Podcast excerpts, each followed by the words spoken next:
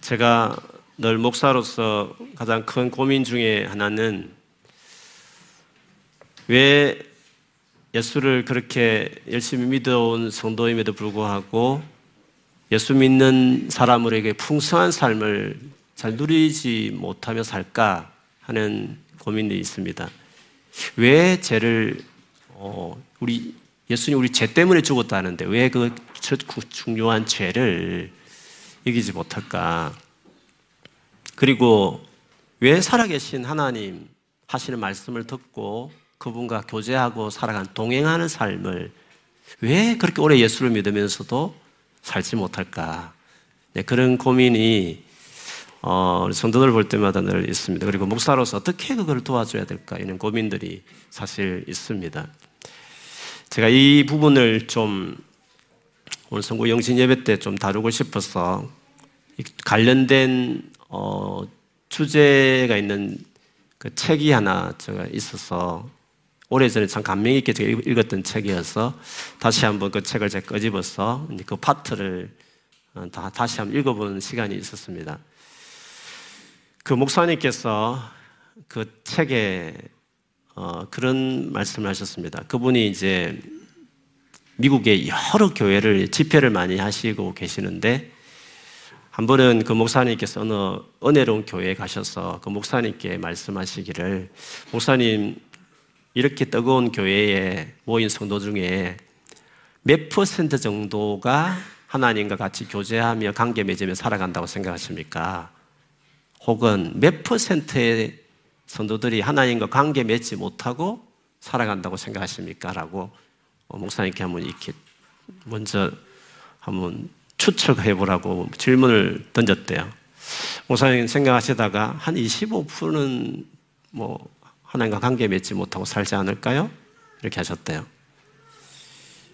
목사님은 아마 그보다 더 많으실 거라고.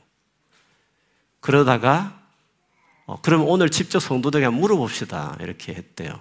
그래서 딱 설교하시기 전에 사실 목사님과 이런 이야기 있었고 여러분 직접 제가 한번 조사를 하고 싶어서 한번 여쭤보고 싶다 하면서 정직하게 한번 말씀해 보라고 하면서 하나님과 관계를 제대로 이렇게 맺지 못하고 교제가 안 되고 있는 분들이 얼마나 되십니까? 라고 손을 들어보라 했을 때 그분이 75% 이상이 교회 나오지만 관계를 맺지 못하고 있다라는 걸 보고 충격을 받았다 하셨습니다.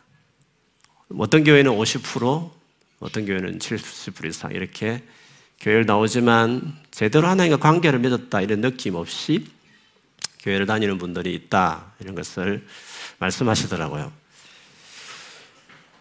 어떻게 해야 예수 믿고 진짜 즐겁고 행복한 신앙생활 할 수 있을까? 하나님과 살아계신 교제를 하면서 생활하기 위해서 무엇이 우리에게 그러면 중요하고 필요한 것인가 하는 것입니다.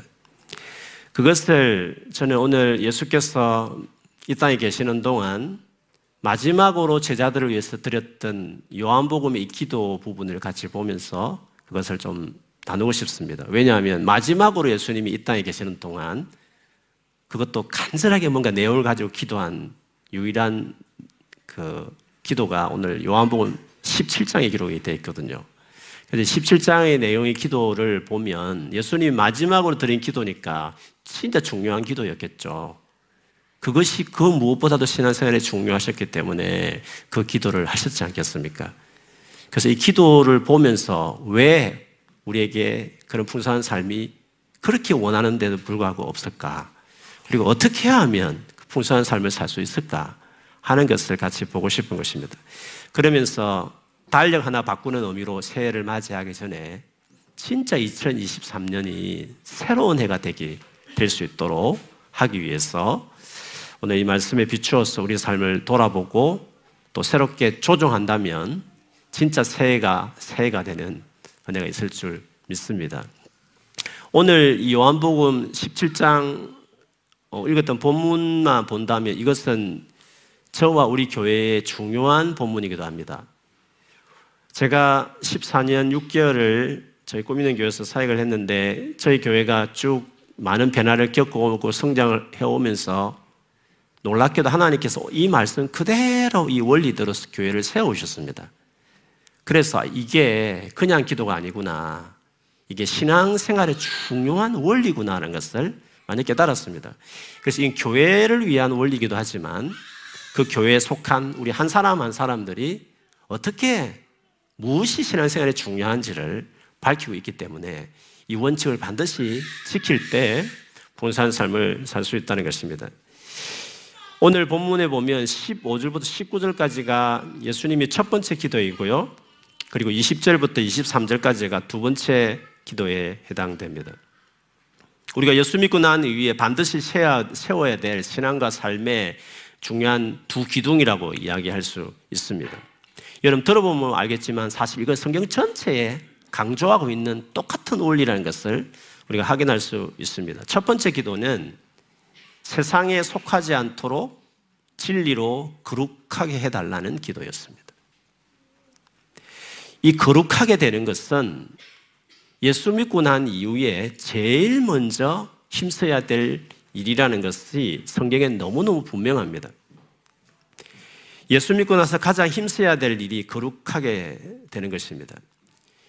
이스라엘 백성들이 애굽에서 구원받은 이후로 그들이 시내산이라는 산에 가서 하나님과 이제 계약을 맺잖아요. 내가 너희의 진짜 하나님이 되어주고 너는 내 백성으로 삼겠다 해서 일종의 계약, 성경에 보면 언약을 맺게 되는데 언약을 맺은 다음에 즉 하나님 백성인 너희들이 이제 어떻게 살아야 되는지를 그 시내산에서 1년 이상 머물면서 말씀을 하시거든요. 그 말씀 중에 대표적인 책이 레이기라는 책인데 그 레이기의 주제가 뭐냐 하면 내가 거룩하니 너희도 거룩하라. 이게 레이기 주제입니다. 그러니까 구원받은 하나님 백성이 그 다음에 구원받고 난 후에 제일 먼저 세우기 시작해야 될 기둥이 뭐냐 하면 하나님처럼 거룩하게 자기를 세우는 데 있다는 것입니다. 이 거룩은 예수 믿은 이후에 우리에게도 동일한 말씀입니다. 로마서 12장 1절에 보면 그러므로 사랑하는 형제들아 내가 하나님의 모든 자비하심 구원해 주신 그 자비하심을 내가 다 11장까지 이야기했는데 그 구원하신 은혜에 근거해서 내가 너희에게 권하고 싶은 것이 있다. 그것은 너희 몸을 하나님이 기뻐하시는 뭐요? 거룩한 거룩한 하나님 기뻐하시는 거룩한 산 제물로 너희 몸을 하나님께 드리라라는 말씀을 먼저 하셨습니다. 이것이 진짜 예배다고 하셨습니다. 그러니까 구원받은 이후에 구약이든지 예수님 믿는 신약이 우리든지 간에 거룩하게 하나님 앞에 자기를 드리는 이것이 제일 중요한 해야 될 첫 번째 일이라는 것을 알 수 있습니다. 거룩하게 된다는 것은 여러분이 느끼겠지만 소극적인 측면에서는 오늘 본문 15절에도 이야기했지만 세상의 악에 빠지지 않게 되는 것이 거룩입니다. 적극적인 의미에서는 하나님과의 관계에 헌신한다는 뜻입니다. 즉 그분을 사랑하고 그분께 자신을 드리는 것을 거룩이다 이렇게 이야기할 수 있습니다. 근데 이렇게 거룩하게 살아가는 데 있어서 제일 1차적으로 중요한 것은 하나님, 예수님, 성령이라는 인격을 간절히 찾고 의지하고 가까이 하는 것입니다. 이것은 우리가 죄를 짓고 불순종하는 가운데 있을 때에도 아니 내 안에 여전히 많은 문제를 가지고 있는 상태에서도 계속 해야 될 일입니다. 왜냐하면 거룩하게 살아가는 것은 내 힘으로 가능하지 않기 때문에 그렇습니다.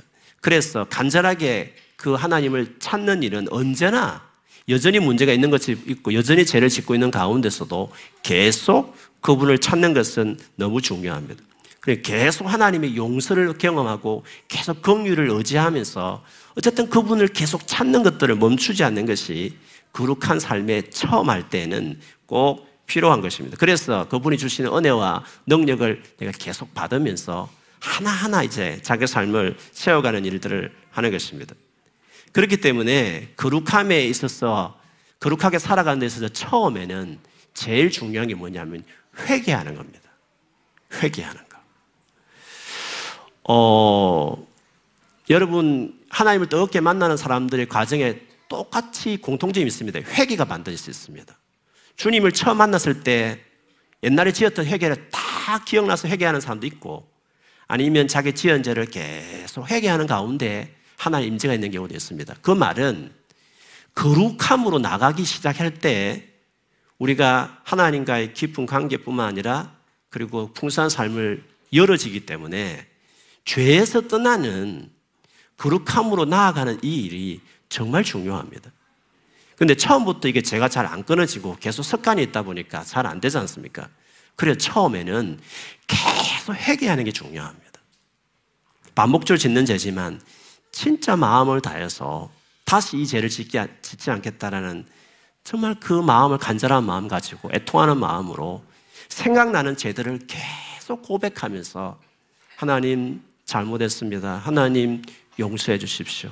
하나님 다시 나를 불쌍히 해 주시고 내가 바르게 살 수 있도록 도와달라고 하는 끊임없이 그분을 계속 찾으면서 죄를 짓는 가운데도 계속 찾으면서 그러면도 불구하 그러면서 계속 이 지은 죄를 하나님 앞에 고백하는 것입니다. 내가 누구를 용서하지 못해서 죄송합니다. 누구에 잘해줘야 되는데 못해서 죄송합니다. 내가 또 이런 말 행동을 했으면 죄송합니다. 계속 하나님 앞에서 내가 지은 죄를 용서해 달라고 나를 불쌍히 여겨 달라고 이 죄를 짓지 않도록 도와달라고 하는 그 일을 며칠이든지 한 달이든지 몇 년이든 간에 죄와 악에서 떠나고자 하는 거룩하겠다, 거룩하게 살겠다는 이 마음, 이거를 내 삶 안에 제일 먼저 힘쓰는 일이 정말 중요한 것입니다. 그렇게 하나님께 용서를 구하고 그 죄를 이기고 바르게 깨끗하게 살아가기 위해서 능력과 은혜를 구하는 삶을 계속 살아가게 되는 것입니다. 결국에 거룩의 진행은 죄 안에서 뒹굴면서 용서를 구하고 간절함을 구하고 벗어나게 몸부림치고 은혜를 구하는 그 과정에서 포기하지 않고 죄책감이 시달리지 말고 계속 주님 앞에 은혜를 구하는 것을 하다 보면 하나님 은혜를 주십니다. 그 죄에서 벗어나기 위해서 하나님 아들이 죽었습니다. 그래서 성령까지 보냈기 때문에 포기하지 않으면 반드시 죄에서 벗어나게 돼 있습니다. 시간의 문제일 뿐입니다. 벗어나서 결국은 어디로 가겠습니까? 결국에는 하나님의 말씀에 온전히 순종하는 방향으로 가는 겁니다. 그래서 거룩의 클라이막스는 거룩의 절정은 하나님의 모든 말씀에 순종하는 자가 되는 것입니다. 결국 우리가 예수 믿고 나서 어떤 사람으로 바뀌게 되느냐 했을 때는 하나님의 말씀에 그대로 순종하는 그런 인격과 삶으로 우리가 점점점 나아가는 것이 그리스도인의 진로입니다. 죄에서 씨름하다가 끊임없이 용서를 받고 은혜를 받으면서 거기서 또 일어섰다가 넘어졌다 일어섰다 반복하지만 반드시 하나님의 은혜가 있고 성령의 권능이 있기 때문에 십자의 보혈의 보혈이 죄에서 벗어나게 하는 능력이기 때문에 포기하지 않으면 내가 죄인이라는 것을 끝까지 인정하고 계속 주님 앞에 부르짖으며 용서를 구하고 몸부림치면 주님 반드시 끄집어냅니다. 끄집어 그게 어떤 중독적인 죄든지 간에 마찬가지입니다. 포기하지 않고 거룩하게 살겠다 의지를 가지고 죄와 싸우고 은혜를 구하면 나옵니다. 그리고 나온 것을 거치지 않고 점점 이제 하나님의 말씀 앞에 순종하는 사람이 되는 겁니다. 온전한 순종으로 나아가는 그 길을 밟게 되는 것입니다. 그렇기 때문에 우리가 개인적으로 하나님 앞에서 만족하는 자가 되려면 하나님의 말씀을 알아야 합니다. 어떻게든 그 말씀에 자기 인생을 맞추어 가야 됩니다. 그 말씀대로 살아가는 삶으로 굳건하게 세우기 시작하면, 순종하는 자가 되기 시작하면, 거룩하신 하나님과 친밀할 수 있는 것은 당연한 것이고, 그분이 내 삶 안에 이끌어가는 것을 그때 경험하게 되는 것입니다. 인생이 복잡하고 꼬이는 이유는 단 한 가지입니다. 죄를 버리지 않는 것입니다. 불순종하는 그 자리에서 일어서지 않고 계속 머무는 것입니다. 그러나 눈물로 회개하고 그 죄에 떠나기 시작할 때 힘들지만 하나의 말씀이기 때문에 이를 악물고 순종하는 길로 나아가기로 결정하기 시작할 때 하나님께서 나를 자유케 하는 은혜를 경험하게 되는 것입니다. 멍 때리고 앉아서 은혜 주십시오 앉아 있는 게 아닙니다. 죄에서 벗어나는 것입니다. 거룩하게 살기를 하는 그 투쟁을 하는 것입니다. 그것이 구체적으로 내가 주님 앞에 행해야 될 일입니다. 내 삶 안에 수없이 불순종하는 많은 영역들을 하나님 앞에 다 꺼집어내놓고 이 죄에서 벗어나기 위해서 하나님 아들이 십자가에 죽었으니까 그 예수를 믿는 사람이라면 그 벗어나는 과정에서 끊임없이 긍휼을 구하고 용서를 받아내면서 마침내 결국에는 하나님 말씀대로 살아가는 자가 되는 것입니다. 아버지의 말씀 진리로 저들을 거룩하게 해주십시오. 그것이 예수 믿는 제자들을 위해서 하셨던 예수님의 첫 번째 기도였다는 것은 우리가 하나님 앞에서 정말 우리가 희망하고 소원하는 이 믿음의 감격스러운 삶을 경험하기 위해서 언제나 우리가 기억해야 될 첫 번째 사실은 하나님 말씀으로 하나님의 그 말씀인 진리로 거룩하게 세우는 그 말씀대로 다 행하는 그대로 지행하는 사람으로 인격으로 나를 세워가는 것입니다. 예수님께서도 동일한 말씀을 하셨습니다. 마태복음 11장 28절 이하에 너무 잘 아는 말씀이죠. 수고하고 무거운 짐진 자들아. 그렇습니다. 우리 인생이 피곤한 겁니다. 무거운 친것 같은 짐을 진 것 같습니다. 주님 뭐라 하셨습니다. 다 내게 오라 했습니다. 나라는 인격에 찾아오라 그랬습니다. 그것 때문에 내가 왔으니까 제지의 모습, 부족한 모습이지만 일단 내게 오라는 것입니다. 주님이는 그분을 찾는 것이 중요합니다. 내가 너희를 쉬게 하겠다는 것입니다. 그런데 어떻게 쉬게 합니까? 그 다음이 사실 중요합니다. 나는 마음이 온유하고 겸손하니. 겸손하고 온유하라는 의미는 그렇습니다. 정죄하지 않는다는 뜻입니다. 함부로 판단하지 않는다는 뜻입니다.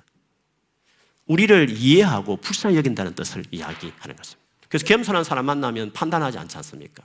그냥 갔는데 이러쿵저러쿵 자꾸 따지고 잘잘못을 이야기해버리면 우리가 그 사람 할 수 없죠. 판단하고 정죄하는 사람 앞에 아무도 가까이 할 수 없습니다. 갈 때마다 기분 나쁘고 마음 상하지 않습니까? 그런데 겸손하고 온유한 사람들은 정말 우리를 이해하고 공감해주고 같이 아파해주고 불쌍히 해주는 것 있지 않습니까? 우리 주님은 그렇습니다. 내게 오라. 네가 수많은 문제가 있고 아픔이 있고 상처가 있고 죄가 있지만 내게 오면 내가 그걸 다 정죄하자고 판단하지 않고 그거를 해결해 주는 같은 입장에 서겠다는 것입니다. 그래서 어떻게 말씀하셨습니까? 나의 멍에를 메고 내게 배우라. 그리하면 너희 마음이 힘을 얻으리니 내 멍에는 쉽고 내 짐은 가벼움이라 했습니다. 내 멍에를 메고 배우라고 말했습니다. 멍에라는 것은 성경 전체를 보면 하나님의 말씀입니다. 다르게 말하면 율법이라고도 성경에 기록되어 있기도 합니다. 그러니까 예수님의 가르침을 그 가르침을 따라가라는 것입니다. 감상적으로 신앙생활 하지 말고 하나님의 말씀, 예수님이 하신 말씀을 그대로 지켜가려고 하라는 것입니다. 그 멍에를 메라 이 말입니다. 당시 랍비들이 제자들에게 주는 가르침이 있는데 그걸 멍에라고 했습니다. 이 가르침을 네가 따라야 된다, 제자들아. 내 가르침도 따라라 이렇게 할 때 멍에를 이야기했습니다. 마찬가지로 예수님께서도 똑같은 멍에를 말씀하셨습니다. 내가 너에게 주는 가르침을 잘 듣고 배우고 따라가라는 것입니다. 그때 힘을 얻는 것입니다. 말씀대로 따라 순종하고 갈 때에 힘을 얻는다고 이야기했습니다. 그런데 내 멍에는 쉽고 가볍다고 했습니다. 어떻게 주님 말씀이 쉽습니까? 산상수만 봐도 이거 쉬운 말씀 아닙니다. 그런데 쉽고 가볍다는 것은 주님의 능력을 주겠다는 것입니다. 내가 너를 치유와 회복시켜 은혜를 주겠다는 것입니다. 다만 네가 내 말에 따라오려고 해야 된다는 것입니다. 그냥 은혜만 주세요. 가만히 있을 때 어떻게 해주세요 라고 앉아 있는다고 되는 게 아닌 것입니다. 내 멍에를 메고 내 가르침을 따르겠다는 마음으로 가르침을 배우면 그러면 내가 그대로 살아갈 수 있도록 은혜를 주겠다는 것입니다. 그걸 쉽게 가볍게 할 수 있는 것을 경험하도록 내가 도와줄 텐데 네가 순종하려고 하지 않으면 계속 그 삶을 네가 고집하기 시작하면 내가 너를 고칠 수 없고 도와줄 수 없다는 것입니다. 순종하겠다는 마음 가지고 주님을 찾으면 그 말씀대로 배우고 나아가기 시작하면 주님 반드시 그 말씀도 살게 도와주실 뿐만 아니라 그래서 쉼, 쉼을 마침내 경험하게 되는 것입니다. 이런 말씀을 요한복음 8장 31절 32절에 동일하게 하셨습니다. 예수께서 자기를 믿은 유대인들에게 말씀하셨습니다. 자기를 믿었다는 것은 예수님에 대해서 호의적인 반응을 보였다는 것입니다. 교회도 다니고 뭐 성경 일독도 하고 나름 기도 생활도 한다고 이야기할 수 있는 것입니다. 그런데 주님이 그들의 부족함을 하셨습니다. 너희가 내 말에 그하면 참으로 내 제자가 되고 진리를 알지니 진리가 너희를 자유케 하리라. 내 말에 거해야 된다고 말했습니다. 예수님의 말씀에 거한다는 것은 그 말씀 앞에 집을 짓고 아예 살아버리는 것을 이야기하는 겁니다. 그 말은 예수님 말씀에 순종한다 이 뜻입니다. 전적으로 그 말씀에 자기 삶을 드리는 것입니다. 그 말씀대로 반드시 살겠다는 것입니다. 그렇게 할 때 진짜 주님의 제자가 되고 그런 제자가 진리를 알고 그런 진리가 그를 자유케 할 것이라고 이야기하셨던 것이었습니다. 말씀에 순종하려면 당연히 성경을 부지런히 읽고 연구하고 묵상하는 것은 너무 옳습니다. 그러나 그것만 읽고 순종하지 않으면 아무런 일이 일어나지 않습니다. 예수님께서 마태복음 5장부터 7장까지 산에서 하신 그 말씀 있지 않습니까? 얼마나 보배로우시면 산상보훈이라고 일컬어지는 주님의 말씀이었습니다. 그 주님이 직접 말씀을 가르치셨습니다. 그 제자들이 우리식으로 하면 수련회 가서 엄청나게 말씀의 은혜를 받은 것입니다. 주강사가 예수 그리스도였으니까 얼마나 그 수련회에 큰 은혜를 받았겠습니까? 근데 주님이 그 말씀을 다 하신 다음에 마지막으로 하신 경고가 있었습니다. 이 말씀을 듣고도 그렇게 말씀의 은혜를 받고도 그렇게 성경을 수없이 맷독을 하고도 만일에 듣고도 행하지 않으면 비바람이 불면 이내 무너져 버릴 모래 위에 지어진 집처럼 어리석다라고 말했습니다. 아무 소용이 없다는 겁니다. 그 성경 읽기가 아무 소용없는 성경 읽기란 말입니다. 그 성경 연구가, 그 성경 공부가 아무 소용이 없다 이 말입니다. 그 아침마다 묵상했던 그 묵상이 아무 소용이 없다 이 뜻입니다. 무슨 말이죠? 기적은 순종할 때 나타나는 것입니다. 듣고 행하지 않으면 아무 소용이 없는 거다. 수없이 유튜브에 설교 들어봐라 그 사람이 바뀌는가? 아무 소용이 없는 것이다. 듣는다고 해서 은혜 받는다 해서 성경을 알아간다 해서 사람이 바뀌는 게 아니다. 모래 위에 지어진 집과 똑같은 것이다. 듣고 행해야 하는 것이다. 왜 행할 수 없다고 생각하느냐? 내가 너에게 행할 능력을 주기 위해서 왔는데, 은혜를 주기 위해서 왔는데. 성령이 내 안에 들어왔는데, 왜 행할 수 없다고 생각하고 왜 행하려고 하지 않으며 왜 행하지 않느냐고 주님이 말씀. 왜 행하려고 하는 마음도 없느냐고. 행하지 않는 것에 대해서 왜 그렇게 회개하지 않느냐고. 가만히 앉아서 떨어지는 감을 기다리시 사과를 기다리시 왜 가만히 있으면서 은혜만 달려고 하느냐고. 네가 순종하지 않기 때문에 은혜가 없는 것이지. 행하지 않으면 내가 아무리 와서 수련회 강사 3박 4일 은혜를 끼쳐도 그 많은 은혜의 말씀을 듣고도 행하지 않으면 아무것도 유슬레스 아무 소용없다. 무의미한 거다. 중요한 것은 행하는 것이다. 그렇게 수없이 설교를 들어도 아무 소용이 없는 거다.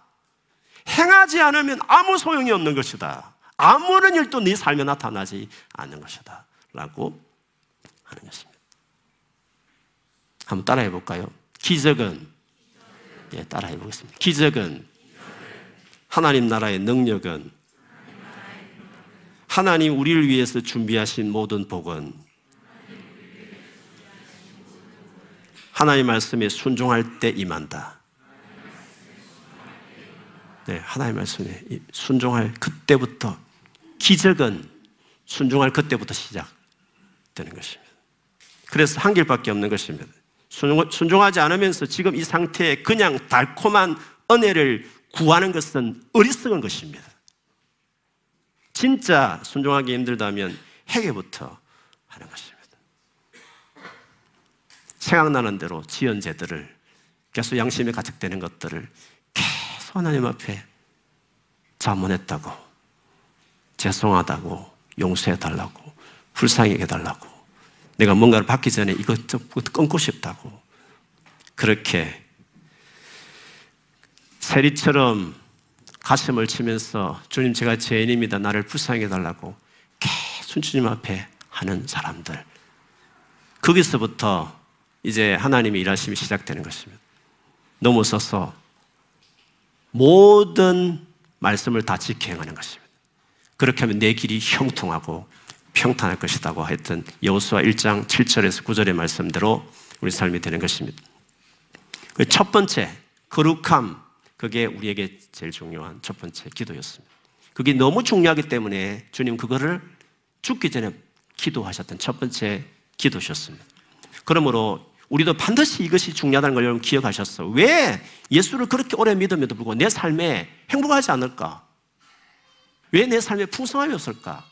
왜 하나님 누구를 말씀한다 나는 말씀을 듣지 못하는 것이고 느끼지 못할까? 얼마나 하나님의 말씀을 가까이 하고 묵상을 보면 얼마나 그 말씀 지키는데 순종하는데 순종하기 위해서 몸부림쳤는지를 자기를 돌아보면 알게 될 것입니다. 주님께서 반드시 그걸 도와주시기를 원하십니다. 하나님 말씀을 순종하기 위해서 당신 십자가에 죽었던 것이었습니다. 그러니 그 예수를 믿는 우리면 그 죄에서 벗어나서 완전히 주의 말씀에 순종하는 사람은 나가는 이 진로를 진짜 중요하게 생각하면서 행하게 될 때 주께서 그때부터 우리의 삶에 일하심을 나타내 보일 것입니다. 두 번째 주님이 중요하게 하신 기도는 아버지와 내가 하나인 것처럼 저들도 하나가 되게 해달라는 기도였습니다. 거룩하게 해달라는 기도는 하나님과의 관계와 관련된 것이라면 이 기도는 다른 사람과의 관계와 관련이 있습니다. 하나님과의 관계는 그런대로 지내기 괜찮습니다. 언제나 하나님은 선하고 어렵고 사랑이 많기 때문에 그렇습니다. 내가 수없이 잘못해도 또 찾아가면 회개하면 나를 용서하시고 용납하시고 아니 더한 새 힘을 주시면서 풍성한 은혜를 베푸시기를 기뻐하시는 분이기 때문에 주님과의 관계에 그렇게 큰 문제는 없습니다.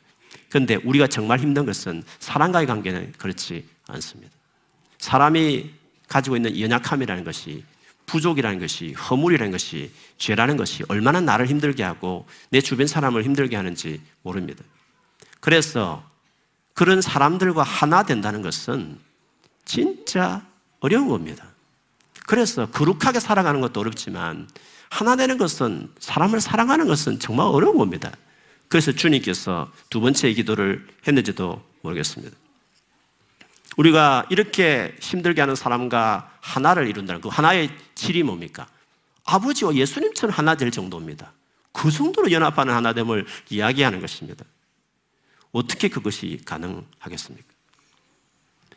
그런 변변치 못한 사람과 하나 되려면 나도 별 볼일 없는 사람이라는 자기 인식, 겸손, 그리고 온유한 마음이 없어서는 안 됩니다.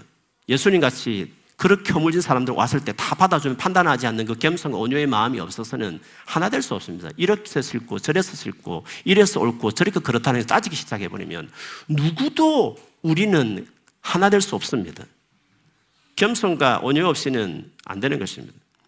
그리고 하나님께서 반드시 그 사람을 바꾸고 가시기 때문에 바꾸고 될 때까지 오래 참아야 됩니다. 10년을, 20년을, 30년을 부부면 참아야 될 때가 너무 많이 있습니다.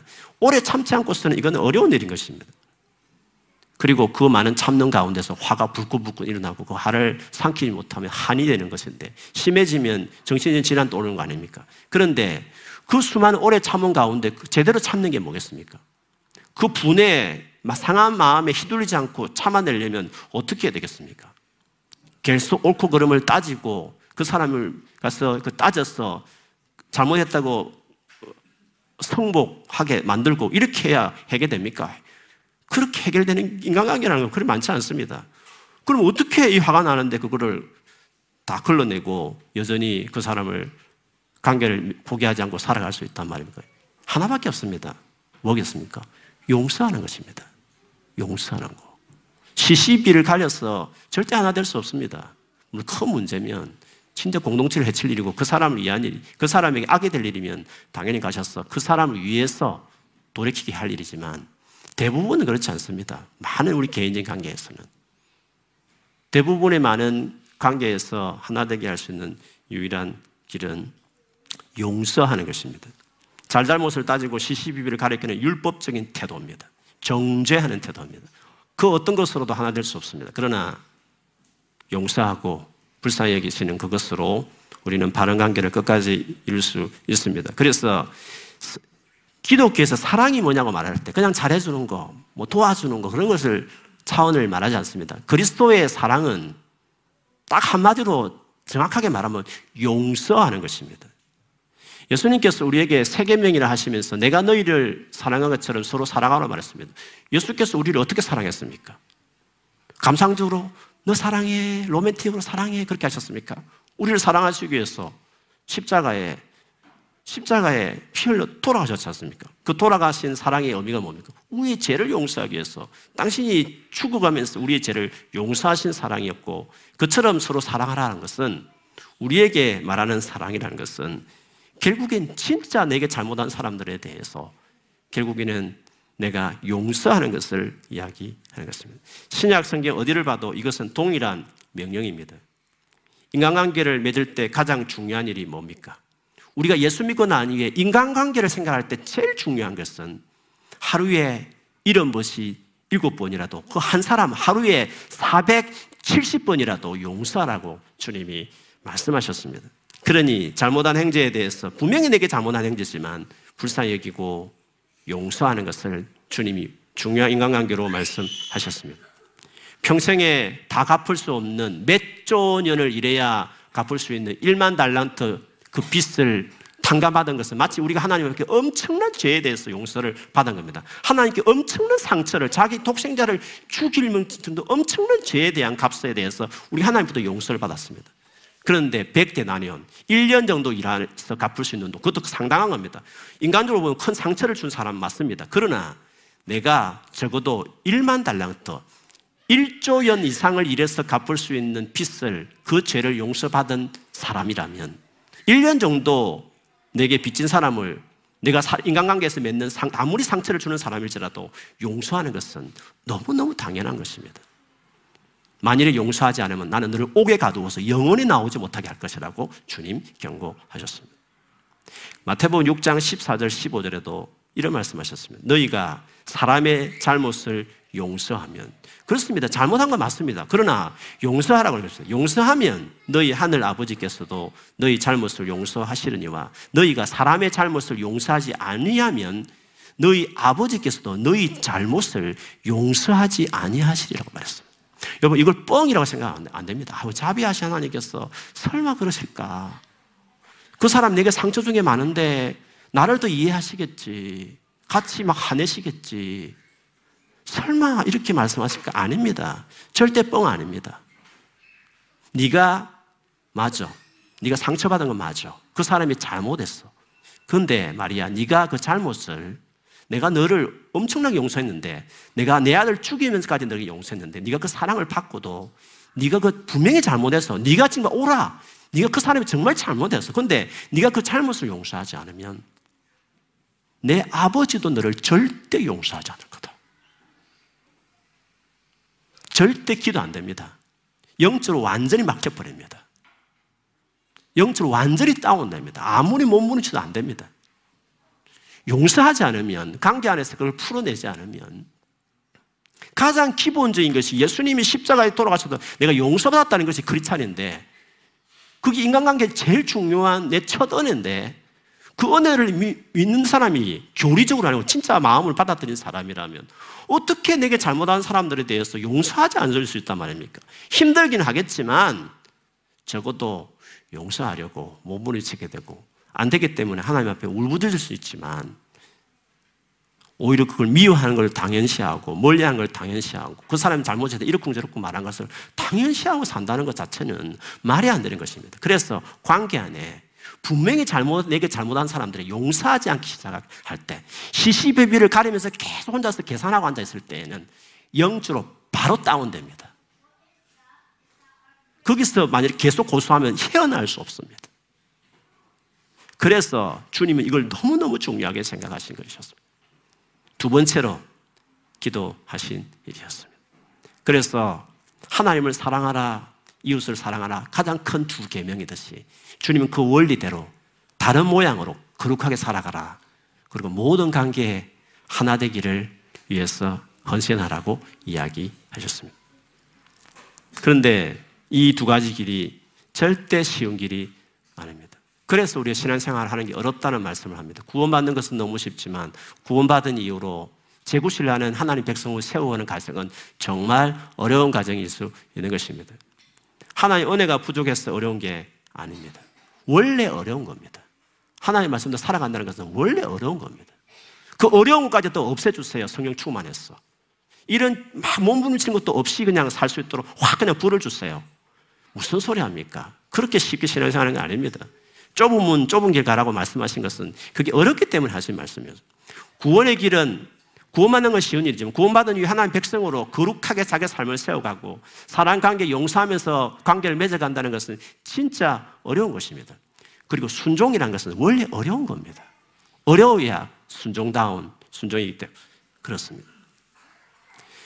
베드로후서 1장 3절에 보면 하나님께서 신기한 능력을 주셔서 생명과 경건에 속한 모든 것을 우리에게 주셨다고 이야기했습니다. 우리가 경건하게 하나님 말씀대로 살아갈 수 있는 모든 것을 신기한 능력으로 우리에게 주셨다 하나님이 다 주셨다라고 이야기했습니다. 그런데 그러면 우리가 바르게 살아가는 것은 그럼 저절로 쉬워질 거 아닙니까? 근데 그 이어서 나오는 베드로서 1장 5절부터 11절에 보면 그러므로 너희가 더욱 힘써 make every effort 모든 노력을 다했어. 힘을 더욱 힘을 썼어. 믿음의 덕을 덕의 지식을 지식의 절제를 절제 인내를 인내의 경건을 경건의 형제의회를 형제의회 사랑을 더하라고 이야기했습니다. 그렇게 해야 너희가 열매 없는 자가 되지 않고 그리고 맹인 앞을 보지 못하는 사람이 되지 않고 옛 죄가 깨끗하게 된 것을 잊어버리지 않는 자가 된다 했습니다. 형제들아 더욱 힘써 너희 부르심과 택하심을 굳게 하라. 너희가 이것을 행한즉 너희 언제든지 실족하지 아니하리라. 이같이 하면 우리 주 곧 구주 예수 그리스도의 영원한 나라에 들어감을 넉넉히 너희에게 주시리라 했습니다. 힘써 또 힘을 써야 돼서 해야 될 일이라고 이야기했습니다. 그렇게 하지 않으면 열매도 없고 맹인같이 어떻게 될지 모르고 그리고 실족하는 자가 될 수 있다고 이야기했습니다. 그러나 더욱 힘을 써서 이 일을 행하기 시작할 때 열매 맺을 뿐만 아니라 영원한 나라에 넉넉히 들어가는 사람이 될 수 있다고 말했습니다. 풍성하게 살아가는 그렇지 삶이 그렇지 못한 사람이 분명히 있다는 것을 아셨습니다. 무슨 차이입니까? 이미 놀라운 신기한 능력으로 행할 수 있는 모든 걸 주셨는데 더욱 힘을 써서 믿음에서 시작해서 사랑에 이르기까지 거룩한 길로 형제 사랑하는 하나님의 인격으로 자기를 계속 세워가기 시작할 때 그때 실족하지 않고 맹인처럼 살지 않고 넉넉하게 영원한 나라에 들어갈 수 있는 사람이 될 수 있다라고 이야기했습니다. 더욱 힘을 써야 된다는 말씀을 하시는 것입니다. 서도에 제가 던졌던 질문, 왜 예수를 믿는데도 풍성한 삶을 살지 못할까요? 그렇게 성경 읽고 기도도 한다는데도 큐티도 하는데 왜 풍성한 삶을 살지 못할 거야? 그냥 읽는 겁니다. 그냥 묵상하는 겁니다. 됐죠? 그냥 끝인 겁니다. 거기서 주신 말씀을 진짜 지키기 위해서 내가 알고 있는 말씀을 순종하기 위해서 그렇지 못한 것을 회개하면서 가슴을 치면서 불쌍해달라고 죄인이라고 고백하면서 그 말씀대로 살아가는 삶을 또 나아가지 않으니까. 근데 경건 생활, 그냥 다 종교 생활들로 그냥 종교 의식들로 있으니까 전혀 삶에 변화가 없고 하나님이 풍성 은혜를 경험하지 못하게 된 것입니다. 그래서 순종할 때 기적은 일어난다. 순종할 때 하나님의 기적은 일어난다. 순종하는 것이 중요한 것이라는 것을 이야기하고 싶습니다. 우리가 죄를 지은 우리들이 회복과 관련해서 유명한 성경 구절이 역대하 7장 14절인데 세 번역 번역을 보면 이게 순서에 맡겼기 때문에 개혁개정보다는 이것을 제가 좀 인용하겠습니다. 내 이름으로 일컫는 나의 백성이 스스로 겸손해져서 기도하며 나를 찾고 악한 길에서 떠나면 내가 하늘에서 듣고 그 죄를 용서하여 주며 그 땅을 다시 번영시켜 주겠다. 여기서 하나님 요구하는 게 뭡니까? 스스로 겸손해졌어. 기도하며 나를 찾고 악한 길에서 떠나기를 이야기했습니다. 스스로 겸손해지는 거, 예, 할 수 있습니다. 기도하는 거, 예, 할 수 있습니다. 나를 찾고, 네, 거기까지 할 수 있습니다. 근데 이 마지막을 안 하는 겁니다. 악한 길에서 떠나지 않는 것입니다. 악한 길에서 거기서 돌이키지 않는 것입니다. 계속 그것을 괜찮겠거니 하면서 그냥 두는 것입니다. 겸손하기도 하고 못난 것을 고백하기도 하고 기도도 하고 있고 주님을 찾고도 있는데 악한 길에서 떠나지 않는 것입니다. 돌이키지 않는 것입니다. 그러니 주께서 번영시켜 줄 수 있는 풍성한 삶을 누리지 못하게 되는 것입니다. 사도행전 3장 19절에도 베드로 사도 역시 그렇게 말했습니다. 너희가 그러므로 너희가 회개하고 돌이켜 너희 죄 없이 함을 받으라. 이같이 하면 새롭게 되는 날이 주 앞으로부터 이룰 것이요. 새롭게 되는 날이 어떻게 될 때? 회개하고 돌이킬 때.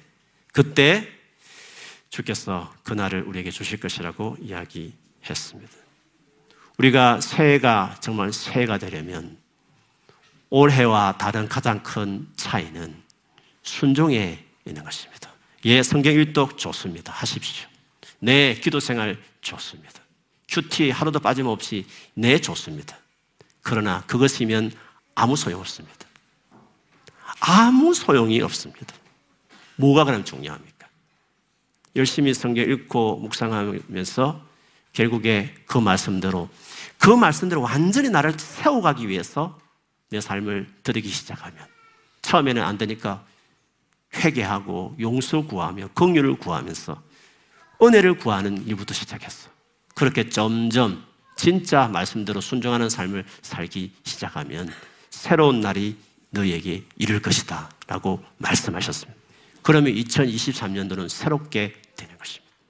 오늘 마지막 밤을 보내면서 이 밤에 우리가 해야 될 것 중에 하나는 기억나는 죄가 있거든. 또 하나님 생각나게 해주시기를 기도하면서 떠올리는 모든 죄가 있거든. 하나님 앞에 다 회개하는 것입니다. 용서해달라고. 정말 잘못했다고. 그걸 끊어버리고 싶다고. 그리고 철저하게 이후에 끊어내는 것입니다. 제가 감히 그, 그 책에서 보면 그 브루스 윌킨스가 그렇게 말했습니다. 아무리, 아무리 젊은 집회이다 보니까 또 서양, 우리도 마찬가지겠지만 성적으로 동거하는 수많은 케이스들에 대해서 언급하면서 그거 죄라고 인정해라. 여러 말 하지 말고 성경에 죄냐 아니냐 돌이키라. 뉘우치는 것 그렇지만 오늘 당장 공중전화 박스 가서 그 사람하고 절교하기를 전화해라. 오늘 밤에. 그에게 가야 회개다. 그렇지 않으면 아무 소용없다. 뉘우치고 눈물도 짜는 정도가 아니라 철저하게 가슴 아프지만 죄에서 돌이키는 노력들을 하기 시작할 때 그때 새로운 날이 오는 것입니다. 예수 믿으면서도 우리의 삶에 변화가 없는 많은 이유는 하나님의 말씀에 철저하게 돌이키지 않는 것입니다. 은혜가 없어서 아닙니다. 원래 순종은 어려운 겁니다. 이미 하나님 능력을 다 주셨습니다. 기도하면서 구하면 주님 더 도와주실 것입니다. 그러니 오늘 이 밤에 하나님 앞에 나의 지은 죄가 없는지 돌이키면서 철저하게 회개하고 그 이후에 진짜 행동으로 그걸 돌이키는 삶을 시작하기 시작할 때 하나님께서 새로운 날을 새해에 우리에게 주실 것입니다. 하나님 여러분 사랑해서 하시는 말씀입니다. 진짜 은혜를 주고 싶어서 주께서 그 죄에서 돌이키라고 말씀하시는 것입니다. 오늘 같이 기도하면서 하나님 앞에 회개하시고 또 진짜 내가 철저히 돌이겠다는 마음으로 은혜를 구하면서 오늘 함께 성찬 예식에 참석했으면 좋겠습니다. 이 죄에서 벗어나기 위해서 죽으신 그분의 살과 피를 기념하는 빵과 포도즙을 먹으면서 이 죄에서 벗어나기 원하는 회개의 결단을 표현하고 이어서 맨 앞자리에 여러분 앉아주시면 제가 주님 이름 여러분 축복하겠습니다. 기도할 때 어둠이 떠나가고 성령으로 다시 충만케 해준 은혜를 주님 드립혀 주시기를 제가 바랍니다. 그리고 옆에서 말씀 뽑기 여러분 뽑으시면서 진짜 하나님의 말씀을 살겠다는 마음으로 대표적 한 구절을 제게 주십시오라고 뽑으시고 그 말씀 가지고 한 해 동안 붙들고 순종하고 살아가면 2023년은 완전히 달라지는 한 해가 새로운 날이 될 줄 믿습니다. 그것이 복 받는 것입니다. 10편, 1편 복이라는 것은 복 있는 사람은 결국 주의 말씀을 주야로 묵상하며 지켜가는 사람을 복이라고 말했습니다. 복은 그렇게 얻는 것입니다. 그런 한 해가 되기를 그런 새해가 되기를 주님 이름으로 축원합니다. 아멘.